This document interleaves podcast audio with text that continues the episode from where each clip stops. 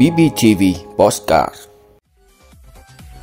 Từ ngày 2 tháng 1 năm 2022, Bình Phước triển khai tiêm mũi 3 vaccine phòng COVID-19. Ban chỉ đạo Trung ương về phòng chống tham nhũng tiêu cực chỉ đạo xử nghiêm vụ kit test Việt Á. Xả nhiều rác phải trả nhiều tiền. Hàng loạt thành phố lớn trên thế giới hủy sự kiện đêm giao thừa do Covid-19. Đó là những thông tin sẽ có trong 5 phút sáng nay ngày 31 tháng 12 của BBTV. Mời quý vị cùng theo dõi.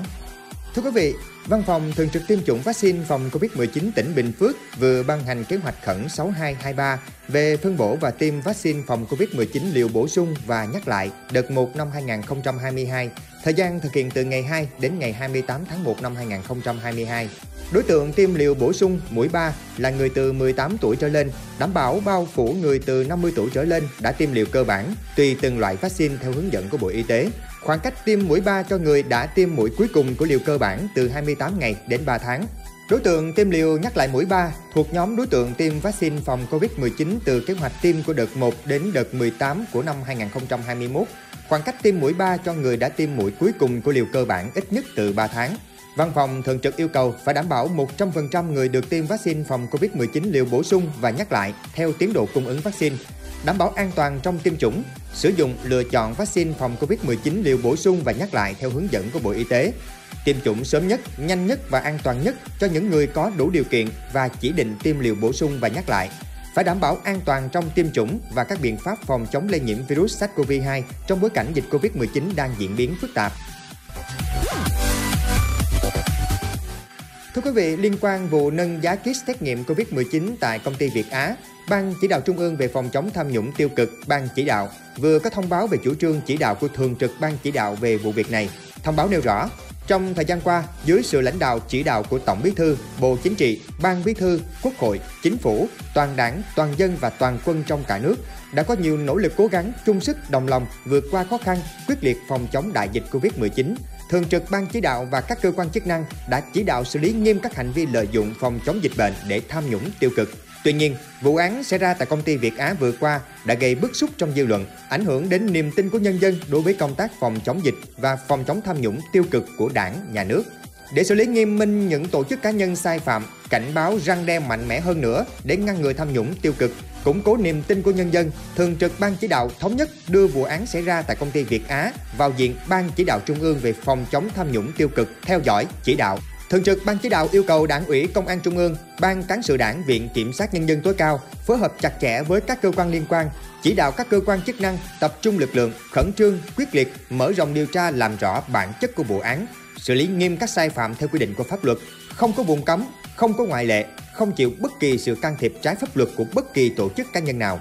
Thường trực Ban chỉ đạo giao Ủy ban Kiểm tra Trung ương tiến hành kiểm tra dấu hiệu vi phạm của tổ chức đảng và đảng viên có liên quan để kịp thời xử lý nghiêm theo quy định của đảng.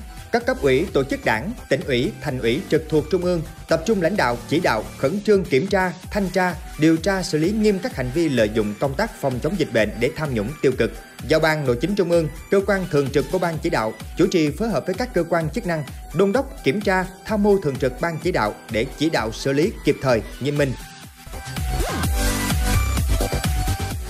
Thưa quý vị, bước sang năm 2022, hàng loạt chính sách mới sẽ có hiệu lực điều chỉnh nhiều hoạt động liên quan trong các lĩnh vực kinh tế xã hội. Trong đó, một số chính sách được áp dụng ngay trong ngày đầu của năm mới. Xả nhiều rác phải trả nhiều tiền. Đây là điểm mới trong luật bảo vệ môi trường năm 2020 sẽ có hiệu lực từ ngày 1 tháng 1 năm 2022. Luật này quy định chặt chẽ hơn về nghĩa vụ phân loại rác thải sinh hoạt của mỗi gia đình cá nhân. Cụ thể, hộ gia đình cá nhân không phân loại rác sẽ bị từ chối thu gom, vận chuyển, thậm chí còn bị thông báo cho cơ quan có thẩm quyền để kiểm tra và xử lý theo quy định. Hiện nay, theo Nghị định 155 năm 2016, không phân loại rác có thể sẽ bị phạt từ 15 đến 20 triệu đồng.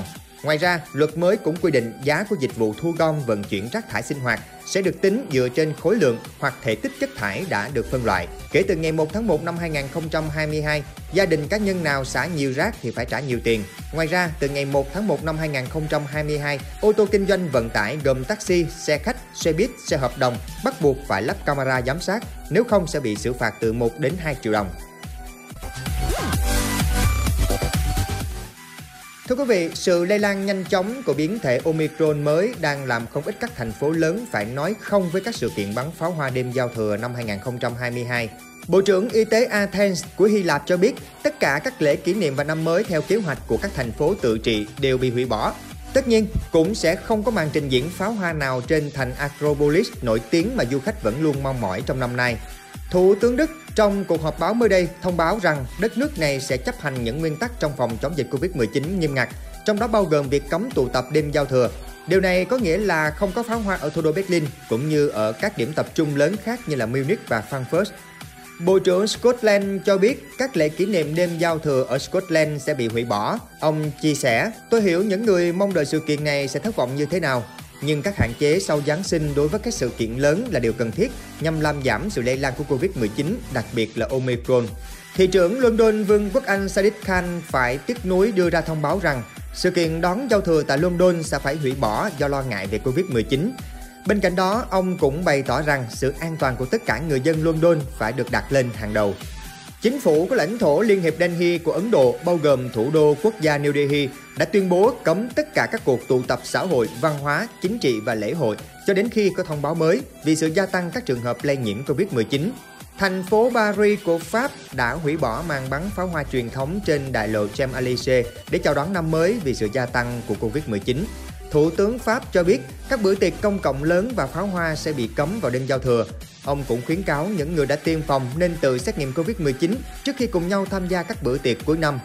Nhiều thành phố của Italy, trong đó có Rome, đã quyết định hủy bỏ các lễ hội vì lo về Covid-19. Các lễ kỷ niệm đêm giao thừa lớn trên khắp đất nước này cũng đã bị hủy bỏ, bao gồm cả các buổi hòa nhạc ngoài trời và bắn pháo hoa ở Venice. Các câu lạc bộ đêm cũng sẽ đóng cửa trong tháng 1 năm 2022.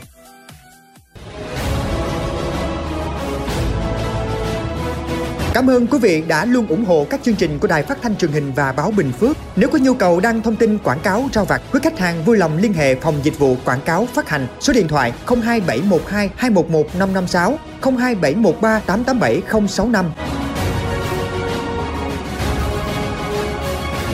BBTV vì bạn mỗi ngày.